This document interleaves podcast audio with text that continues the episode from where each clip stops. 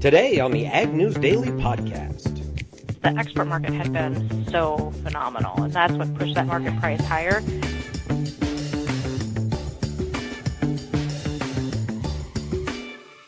Good afternoon, ladies and gentlemen. It is June 5th, 2017. I am Mike Pearson, co host of the Ag News Daily podcast, along with Delaney Howell. And Delaney, how are you doing on this beautiful summer's day? I am not too bad, Mike. I went home over the weekend, so it was nice to see the family. Well, good. Anything uh, exciting happening at home? Oh, well, Dad wanted me to share this story, but uh, yesterday he was working on. Well, it was about 9:45. I think I was up but not out of bed yet. But he came into the house and asked my little brother to help him scoop out the feed wagon because it wasn't working and didn't get finished scooping it out because it was broken until about 3:45. So they worked on it all day long. Oof. Wow. Yeah, they just had a lot of buildup and something I don't even remember what exactly ended up being wrong with it, but they finally got the fed the cows fed about 3:30 or 4 I'm guessing yesterday afternoon. You know, and cattle are kind of impatient when it comes time Mhm. to feed and you're a little bit late and they start to moo at you and Yeah. Well, luckily it was pretty hot yesterday, so they all seemed to be okay until then. True, true. They probably weren't too too hungry, given that it was you know pushing hundred degrees and Mhm. 80 percent humidity. Yeah. Yeah, well that's good. I started getting some hay cut yesterday, so making some progress. Good. Got uh, got everything working, so that's it's nice. It's a good time of year. The first part of summer is beautiful Mhm. before it it gets too hot. It's been pretty warm though lately. Yeah, that's true. That's true. It has been, but you know today's beautiful. It's like 80 degrees. It's not very humid. Today is ideal. Let's see. You got any news for us, Delaney? I do have some news. Today, Secretary Perdue will be making his first international trip as the U.S. Secretary of Agriculture, and he is heading to Canada to talk trade with the Canadian Minister of Agriculture and talking more specifically agriculture trade. All right. When was that meeting, or when is that meeting supposed to happen? It just says he's heading there today, and I'm sure we'll we'll find out what he discussed while he was there. He's also going to participate in the 10th anniversary conference of the Southeastern United States Canadian Provinces Provinces Alliance. The Southeastern United States. Canadian. That doesn't make any sense. Provinces Alliance. So it's alliances between like Georgia, Alabama, Tennessee, and Canadian provinces. Yes, I think so. okay. All right. No, that's that makes sense. That's good. Well, that'll be interesting. Mhm. In uh, legal news today, we've got actually quite a bit of legal news. I'll kick it off here. So today is the first day of the 5.7 billion defamation, uh, 5.7 billion dollar defamation lawsuit against ABC from um, Beef Products Incorporated of uh, of Sioux Falls, and uh, so the jury's been selected. They are going to trial because ABC called lean, finely textured beef pink slime, and then also made errors and omissions in their reporting. And uh, this all happened back in 2012, and now it is finally finally going to court. And here's a quote from the attorney for BPI. He says that success, the success of uh, lean, finely textured beef, took about 30 years to succeed, and it took ABC less than 30 days to severely damage the company. Hmm. So we will see how Huh. this all plays out. I'm sure we will. Uh, there will be plenty of reportage on this case because it is the largest media defamation case in American history. Really? That's interesting. Yeah. Huh.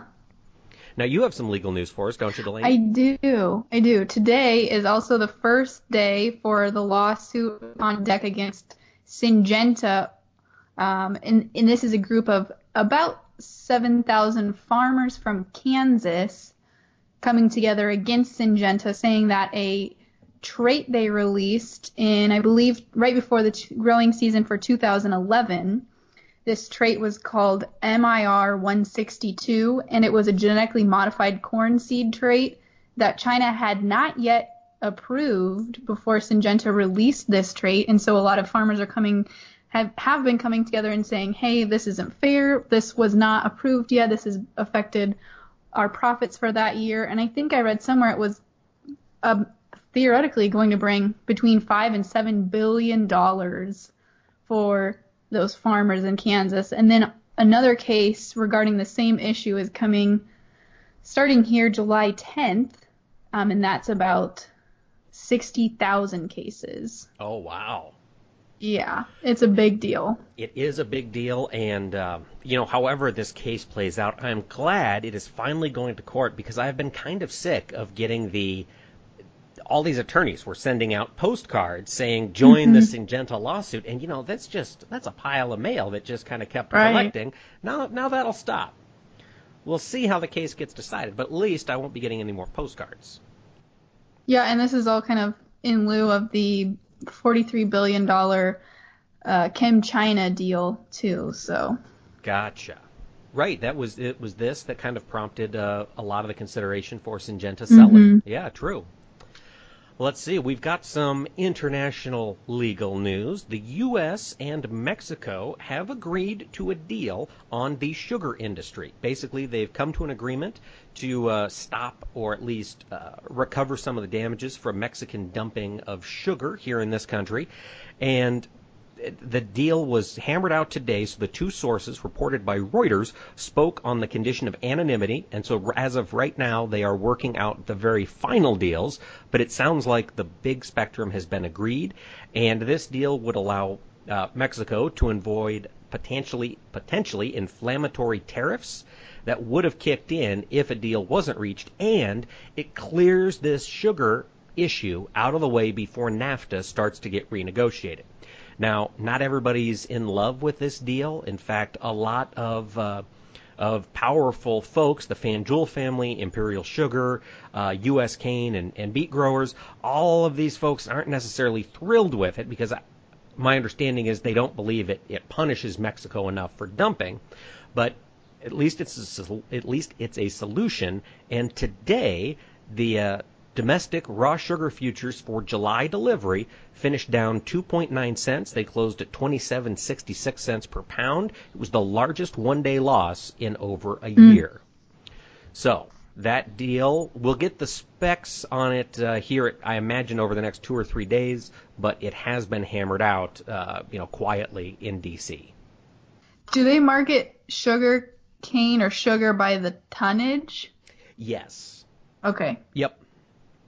I wasn't for sure on that. Yeah, or or it's by the pound. Um, oh, okay. So it's probably metric ton in Mexico, mm-hmm. and it's probably okay. by the. Yeah, that's a really good question, Delaney. I don't I don't work much with sugar. I know um, I don't either. You know, let me. Uh, you report your news. Let me take a closer look, and I'll get I'll get an answer for you. Okay, thank you.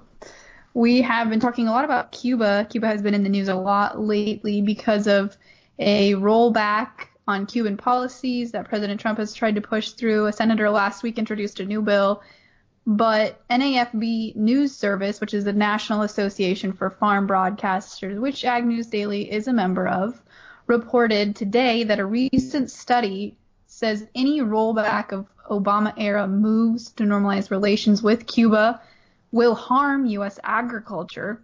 The study shows that any new regulations on exporting agricultural commodities to Cuba could cost $1.5 billion and affect 2,200 U.S. jobs. And that is on the top. That is on top of the estimated 6.6 billion dollar economic impact and almost 13,000 jobs on the line if President Trump changes provisions to President Barack Obama's um, what what President Barack Obama did in office in regards to Cuba. So a lot of jobs and a lot of money at stake if President Trump decides to roll back, you know, the the uh, Cuban American laws that President Obama put into place. And yeah, that's it. So much has been, so much excitement has been generated But of course, mm-hmm. that's also been tempered by a lot of the folks, particularly those Cubans who fled after Castro stole their right. property. Uh, you know, they're not thrilled to see us, you know, working with a regime that is still in power through, you know, basically dictatorship uh, down there in Cuba. So it is a tough battle, and yeah, I guess uh, if you need Cuban cigars for anything, go get them soon because we might not have access to them once again. Right. Yeah, he might close um, travel to Cuba again. Okay. All right. In other news globally, there has been a bit of a row in the Middle East. Shocking, I know that they are they're fighting over there, but uh, Saudi Arabia and a lot of its allies, in fact, including Israel, um, have cut ties with Qatar, which is just the tiny little thumb on the Arabian mm-hmm. Peninsula out there, and um, basically they're uh, they've accused Qatar of uh, supporting extremism. And depending on your political views, that's kind of ironic that Saudi Arabia is accusing the Qataris of supporting extremism. But um, these this issue, however it gets resolved, is important for those of us in the markets because Qatar is one of the largest exporters of liquefied natural gas, which is a market that the United States is trying to enter given our massive glut of natural gas thanks to fracking. So we're seeing concerns spill over. Didn't affect the oil market today, but uh, did affect uh, natural gas, and who knows where it could go from here because once things, you know, you kind of light that powder keg over there, they. Uh, it can kind of uh, get a little out of hand in the Middle East. Mm-hmm. Um, it's actually pronounced Qatar. Qatar. No, you're exactly right, Delaney. It is. Yeah, Qatar. yeah. Yes, I learned that you. in college because I thought it was Qatar too until uh, I had an international class where we learned the correct pronunciation. And we also learned, I don't know if you know this, Mike, but it is the um, wealthiest country in the U.S. or in the in the world. Like on a per capita basis. I believe so. Yes. Makes sense. They got a pile of fossil fuels under mm-hmm. their under their sand. They do. Yeah, Qatar. That's right. Mhm. Yeah. Not That's a lot how, of people know that. So. No, I, I in fact I did learn that. I believe it was watching House of Cards. I think they had oh, something really? about Qatar, and I was like, "What the heck are they talking about?" I was like, "Oh, it's Qatar. Oh, it's Qatar. Look at me, I'm learning." so now I can uh, write off Netflix as uh, an education expense. All right, good. Nice. Yeah. So, Delaney, do you have any other news for us? I just had one other quick mention because we do talk about it with our interview today for today, Naomi Blohm. Um, exports are up for the 11th straight month in U.S. milk production, which I thought was really interesting. What was going on in Wisconsin, the Wisconsin Canadian dairy issue, yeah. and you know we're still up for the 11th straight month. Um, cheese exports were up 27% in April. Um, milk powder, cheese, butter, fat, whey, and lactose were up 12%. And we're seeing a lot of strong exports for milk. You know, even with what happened in Canada, we have Mexico, other countries that still say they need and want uh, U.S. milk. China is also another big importer of U.S. milk and dairy products, which I didn't realize that. I, I'm just really surprised by that because of the perishability with milk. Yeah, and my understanding is a lot of the milk that Canada and uh, the countries over there in Asia purchase tends to be of the powdered variety. Mm, that's which right. Makes sense that. because that's a lot easier to ship and put it on a on a bulk tanker and yeah, I suppose you could also ship wheels of cheese. yeah, because I think true. it's it's like a ten day or two week crossing to get uh, across the Pacific, and you've got to get it okay. from Wisconsin or New York or California to the Mm-hmm. port, mm-hmm. get it on the ship, get it unloaded, get it into China. You know, I'm thinking, I don't know how. I'm trying to think how long is my uh, my expiration date on milk. Usually it's like ten days or two it's weeks. usually right? yeah. I was gonna say yep. So Yep. I mean that'd be pushing it awful close to ship fluid product over, but Mhm. you know they add a little water and boom, powdered milk. There you go. Ugh, yuck. Hey, don't diss it. It's helping uh, helping drive U.S. dairy sales. I know that it is. Yeah. Until we figure out a way, maybe we need a milk pipeline straight to China. Then Like we can a- ship all like an oil pipeline? Exactly. And we All just have a couple guys here dumping, you know, gallon jugs of two percent into the pipeline, and away we go. Interesting, Mike. That's quite the idea. Yeah, I'm searching for investors. If you're interested, email me. If you have a pile of money, you want to engage it, you know, invest it in a harebrained scheme, reach out to me at Mike at Ag News hmm. Daily. I'll at least take your. Oh goodness, yeah, nice. All right, well, Mike, what do we have for closing market prices for today? Great question, Delaney Howell. Let's start in the corn pit. We'll give the closes right now, and then we'll talk to Naomi about why they closed that way. So with corn, the July contract rose a quarter of a cent to finish at 373 even. December corn up a penny to close at 392. In soybeans, the July contract up three quarters of a cent, finished the day at 9.22. November beans up two and a half cents, finished at 9.28 even. In wheat, the Chicago contract was unchanged for July, finished at 429 and a half. The December contract dropped one and a quarter cents to finish the day at 463 and three quarters. Now let's take a look over at the world of livestock. And we continued our rally in the cattle complex. June live cattle today climbed a dollar twenty-seven and a half, closed the day at one thirty-two ten. The August contract up 15 cents, finished at 126.20. In feeder cattle, August feeders up a dollar fifteen, finished the day at 159.87 and a half. They were up over 160 for a while, but couldn't quite hold it. Sold off there towards the end of the day. The September feeder cattle contract up a dollar fifty-two and a half, finished at 159.35. Lean hogs couldn't uh, couldn't match live cattle. The uh, June contract dropped 50 cents, closed at 80.72 and a half. The July contract dropped a dollar 50, closed the day at 80.42 and a half. And in milk, the June Class 3 milk contract dropped 8 cents, finished at 16.44. Now, as I mentioned, we have a, a fantastic guest joining us today. Regular market analyst Naomi Blohm will give us her thoughts on where things might be headed. We are joined now by one of our regular market analysts here on Ag News Daily, Naomi Naomi Blohm. She is a market analyst for Stewart Peterson up in Wisconsin. Naomi, we haven't had a conversation with a U.S. commodity trader in two weeks now. So, do you want to give us a, the rundown on just big things that are going on in the markets?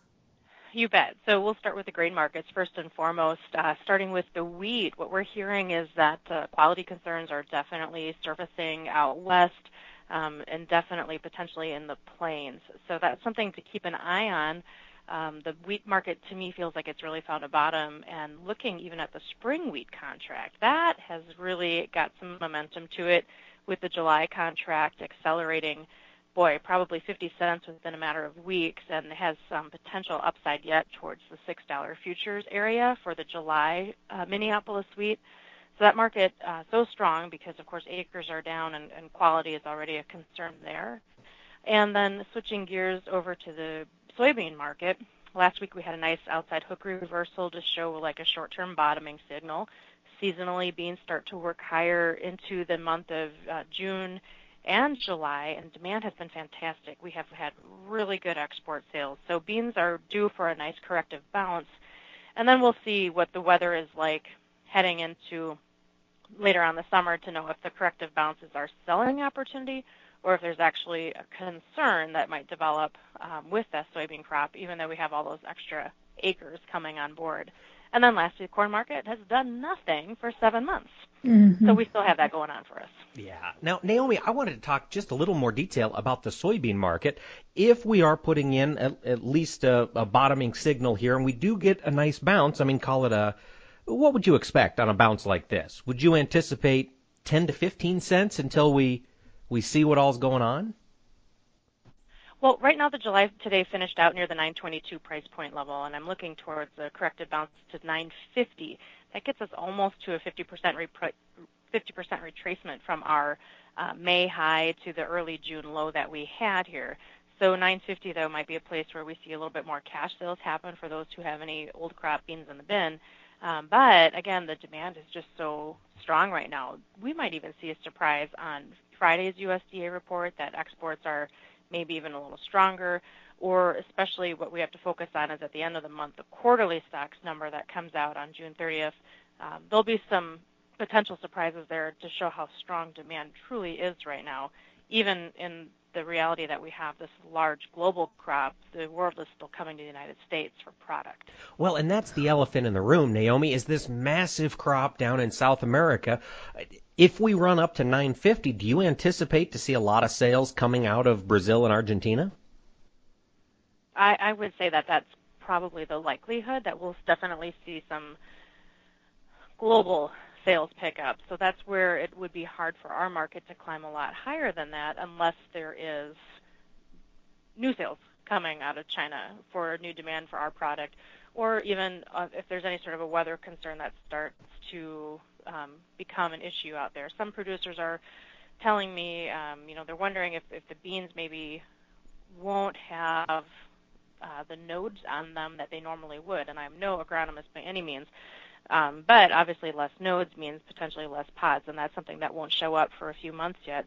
But just with as delayed as the crop was getting into the ground, it's becoming you know something that guys are watching and talking about. But in the short term, because the global supply is so good, um, any bounce is probably a selling opportunity in the short term until we see what Mother Nature brings us later this summer.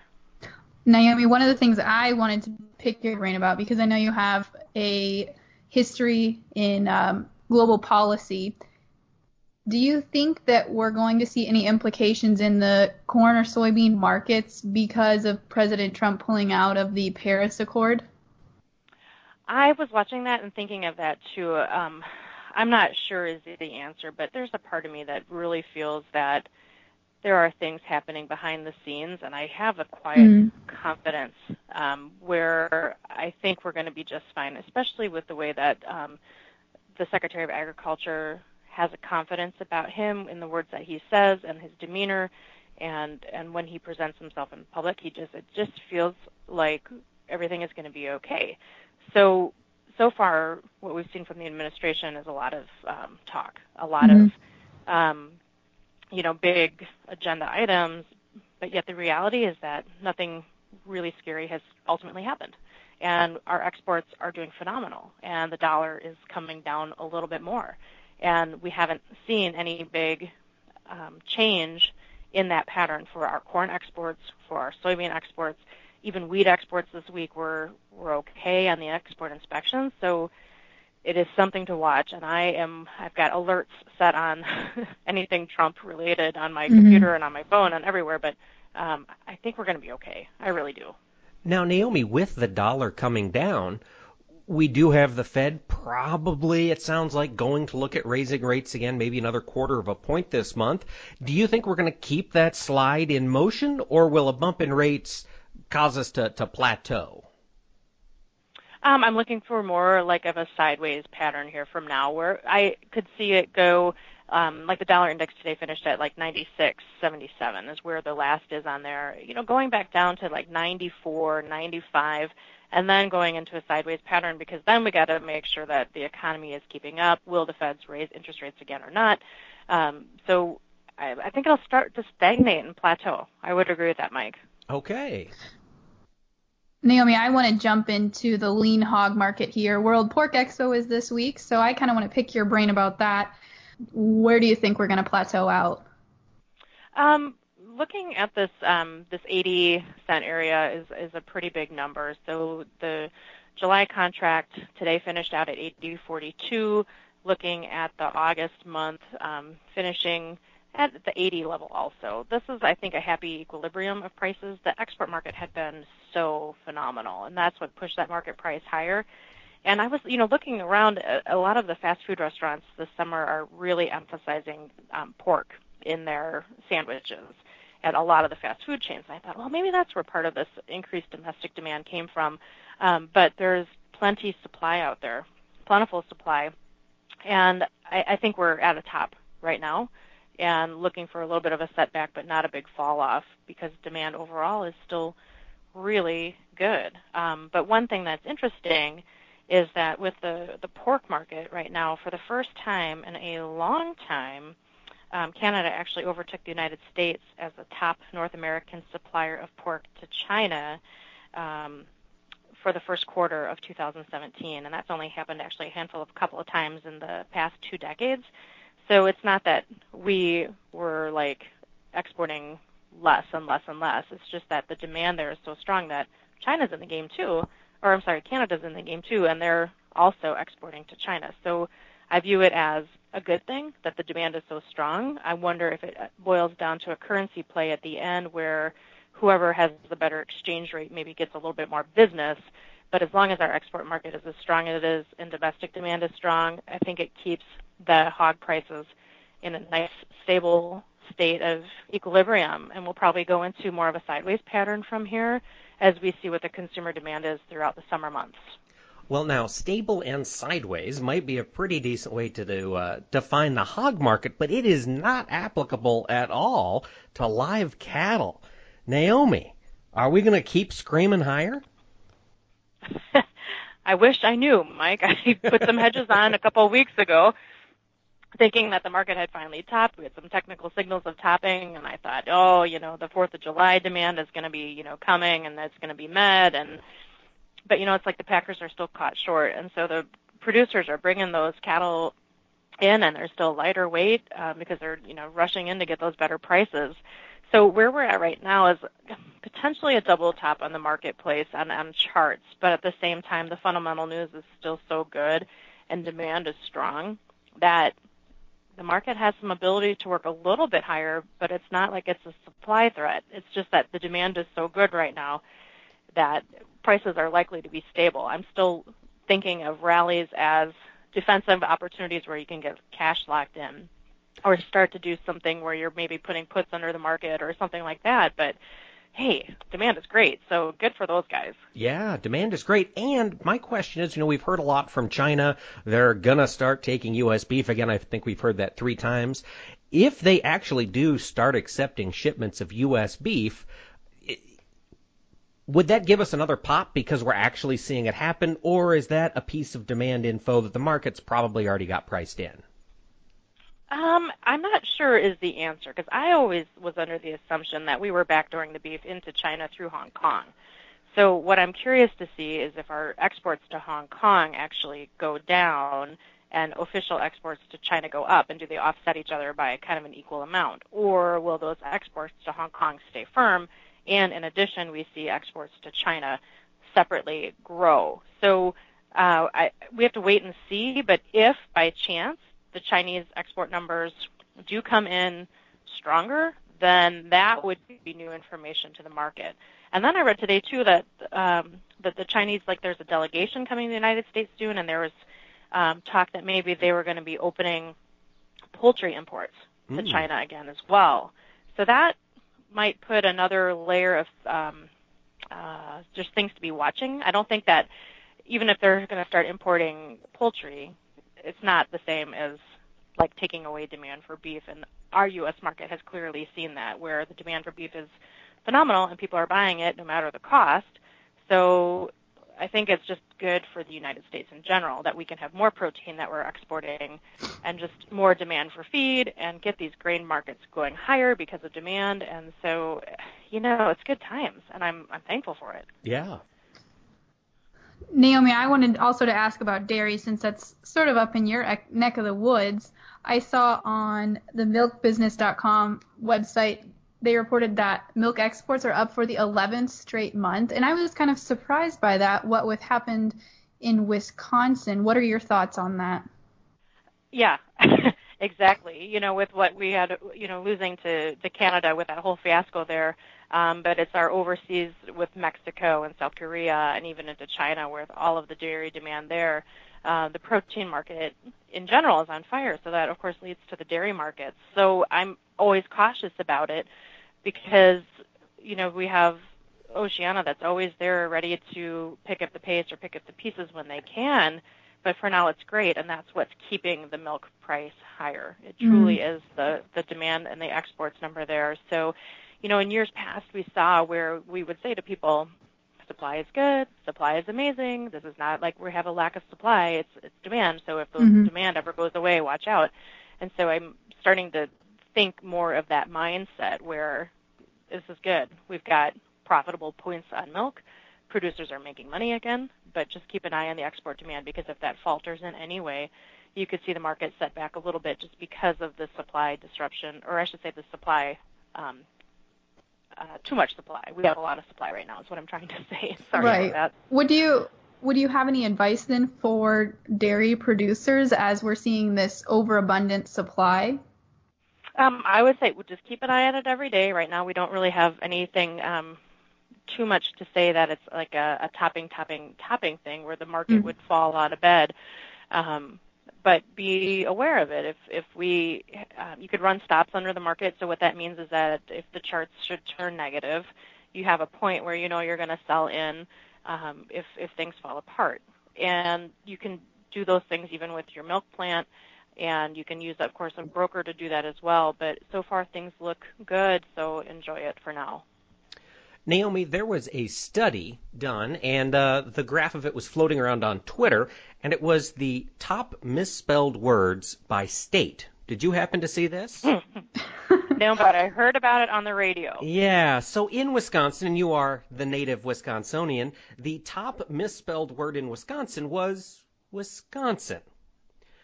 Shut up. Was it really? It was, uh, according to this survey on the internet, so it has to be true. That was but they the... spelled B E E R. That's how they spelled it. oh, I just wanted to make sure that you're comfortable spelling Wisconsin, right?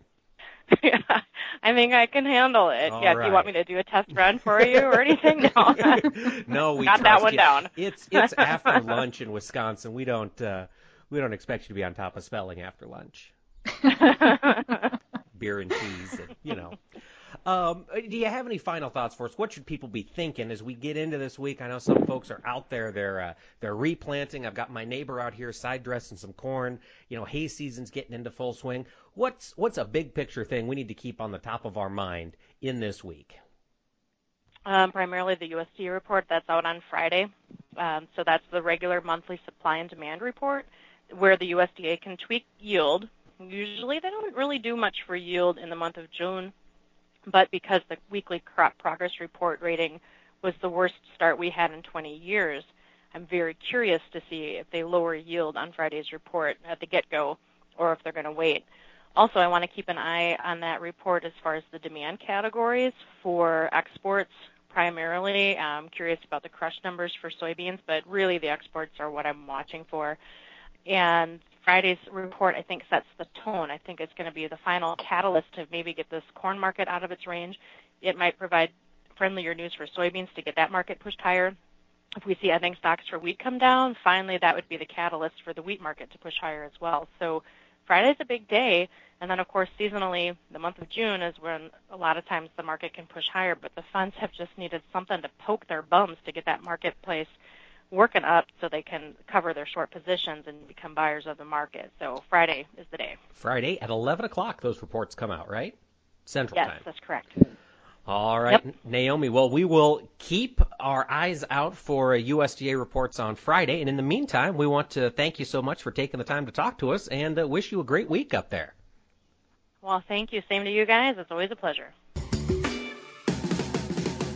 Again, that was one of our regular market analysts, Naomi Blohm. She really is a sharp woman, Mike, isn't she?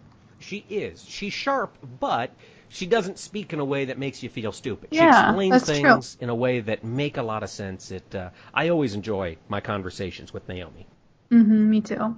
And she is, as you mentioned, uh, she is with Stewart-Peterson up there in Wisconsin. So if you want to hear more from her, you can find her on Twitter at Naomi Blohm, or you can uh, call up there. And next time she's on, we'll make sure we get her contact info. Yeah, good idea, Mike. So, Delaney, what do we have going on the rest of the week? Well, tomorrow I think we're still working on lining up an interview, but the rest of the week we have a ton of great things that we will be covering at the World Pork Expo. So if you're going to be around, feel free to shoot us an email, shoot us a text, shoot us a Twitter message. Just make sure that we find you and we can meet you. And hope look forward to seeing some of you at the World Pork Expo. That's right. It's always a lot of fun there. Uh, you know, as Cindy Cunningham mentioned last week, all sorts of delicious uh, pork mm-hmm. pork flavors from around the globe. Your chance to yep. eat pork tongue at the hospitality tent. Don't pass up that opportunity. I'm a little nervous about that. Well, you know, I'm nervous, but I figure that which doesn't kill you makes you stronger. All right, that's a good good motto to have. There used to be a restaurant in Creston, uh, Creston, Iowa. and I'm blanking on the name of it. If any of our listeners remember, uh, shoot me a message. But uh, they, for years and years and years, served a cow brain sandwich. Ooh. It was cow brain. They discontinued it, I believe, after the uh, mad cow scare. Uh, Yeah, that's probably a good idea. Encephalopathy because it was uh, in the nerve tissues. But um, Yeah. My dad always loved it. I don't remember. I think I Mm. took a bite once, but uh, yeah, Dad, that's yeah, he'd order it quite a bit when we'd go in there. The C and W Cafe, the anyway. But Delaney, you know, we were talking before the break about sugar, about how you and I really don't know a whole lot about how it works. Yeah. Um, Twitter, or excuse me, blah, sugar is traded on the futures market, and each contract is 112,000 pounds or 50 long tons, which are uh, uh, metric tons, I believe, 2,200 pounds. Is that math right? So they're so they're getting twenty seven dollars for one hundred and twelve thousand pounds. For one pound. Oh, So- okay. But like when you buy the contract, and I was looking at sugar prices, so you would take, let's see here, let's look at October sugar. Right now is trading at 14.16. So 14 point no, 14 cents and 16 tenths of a cent per pound. So you take that times 112,000 pounds. Okay.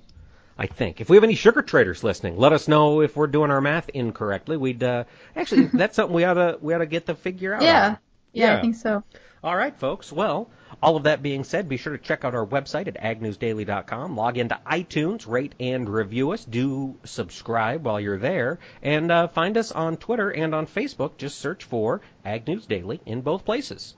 Anything else I'm forgetting, Delaney? No, I don't think so, Mike. Should we let the people go? Let's let them go.